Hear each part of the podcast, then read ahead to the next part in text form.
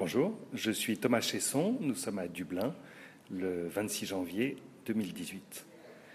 La nuit, euh, c'est d'abord les films. Comme euh, on dit, une nuit sans film, c'est une mauvaise nuit. Donc ça commence toujours par, euh, un film, au moins un film, souvent deux films. Et puis la nuit, c'est le moment aussi où où il n'y a personne autour, où effectivement tous les enfants dorment, les gens ne t'appellent pas au téléphone, et donc c'est levé tous les matins, 3h30.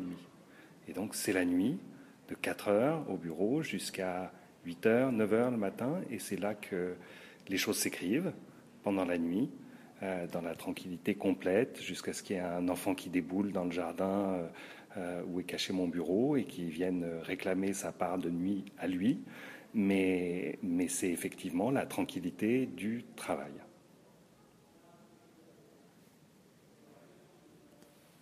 C'est trop court Parfait. C'est parfait.